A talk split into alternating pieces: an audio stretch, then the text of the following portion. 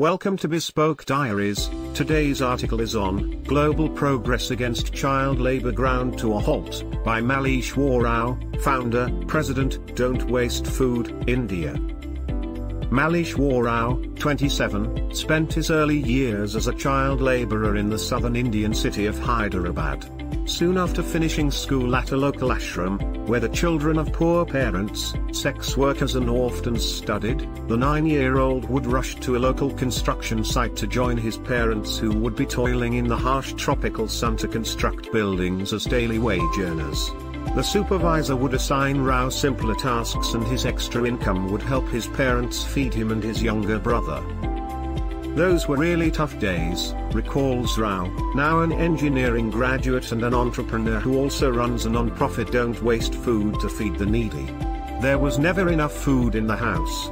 I used to study in the morning, then work as a laborer, go back home to do my homework and then get up early the next day to rush to school again. Life was blur, there was no time to play even, Rao says.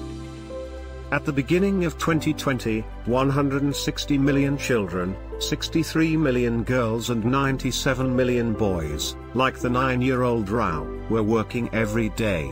According to a global report by the United Nations Children's Fund and the International Labour Organization, ILO, released today, June 10, the world is at a critical juncture in the worldwide drive to stop child labor, as the number of children in child labor has increased by 8.4 million children over the last four years.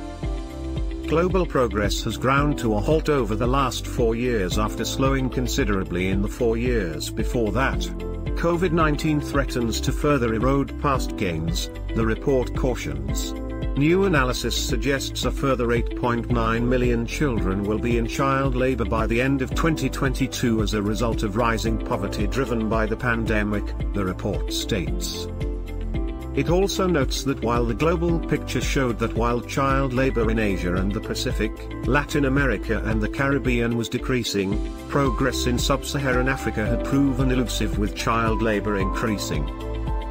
In addition to working as construction laborer, Rao also took up random jobs at local eateries to earn 10 cents daily for 3 to 4 hours of work, dishwashing and organizing groceries.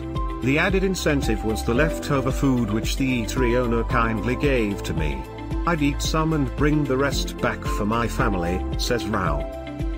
Rao's story is a microcosm of the larger story of child labor in the world that shows that involvement in child labor is higher for boys than girls.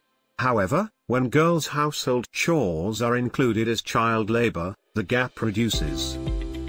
Among all boys, 11.2% are in child labor compared to 7.8% of all girls. In absolute numbers, boys in child labor outnumber girls by 34 million. When the definition of child labor expands to include household chores for 21 hours or more each week, the gender gap in prevalence among boys and girls aged 5 to 14 is reduced by almost half, today's report notes. The report also shows that more than one-third of all children in child labor are excluded from school and that hazardous child labor constitutes an even greater barrier to school attendance.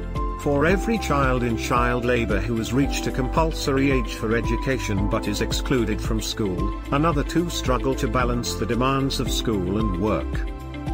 They face compromises in education as a result and should not be forgotten in the discussion of child labor and education.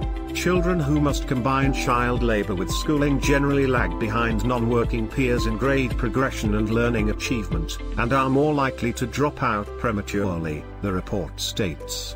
Rao, however, was fortunate to have completed school.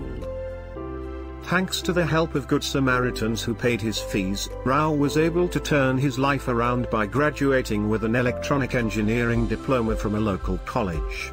He then got a job at a social media company as a content curator, earning $450 a month. My parents were thrilled that I was the first educated person in the family who also bagged a respectable job with a great salary, Rao tells IPS.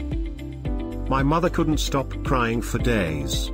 However, tackling hunger was always important for me, so simultaneously I also launched my NGO which collects extra food from nearby restaurants to feed the poor. Apart from reducing food wastage in hotels and at social gatherings, the initiative has also prevented thousands in the city from not sleeping hungry. He has since left his job and started his own travel startup. But during the pandemic, apart from ration kits, Rao has also been providing oxygen cylinders and cooked meals for those in quarantine. India has reported nearly 30 million COVID-19 cases and upwards of 350,000 deaths since the pandemic's second wave began in March. I have 30 volunteers from the local community engaged in distributing food and helping people get in touch with blood donors as well hospitals who have COVID beds.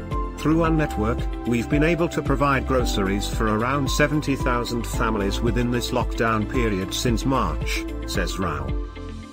The money is raised through crowdsourcing on social media and through individual donors. The NGO has also started supplying masks and sanitary pads for construction workers. His volunteers have also helped cremate 180 dead bodies of deceased who were shunned by families for fear of catching COVID-19.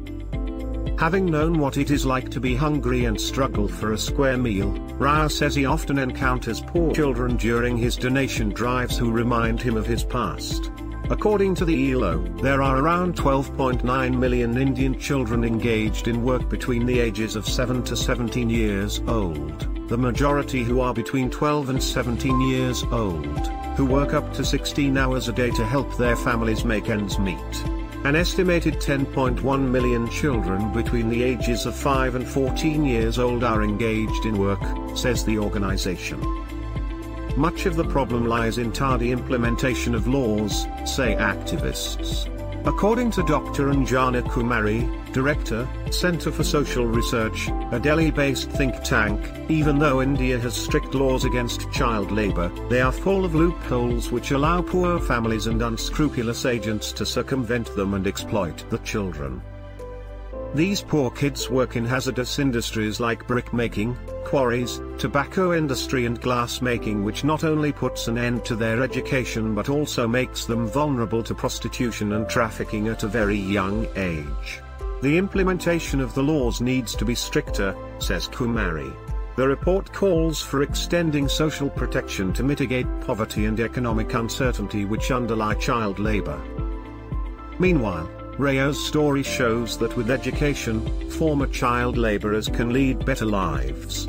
He has been recognized by local personalities and was also mentioned by Prime Minister Narendra Modi on his monthly radio talk show Man Ki Baat, Heart to Heart Talk. Rao has also received awards from local communities and organizations for his work. The pandemic has brought out the worst and the best in people.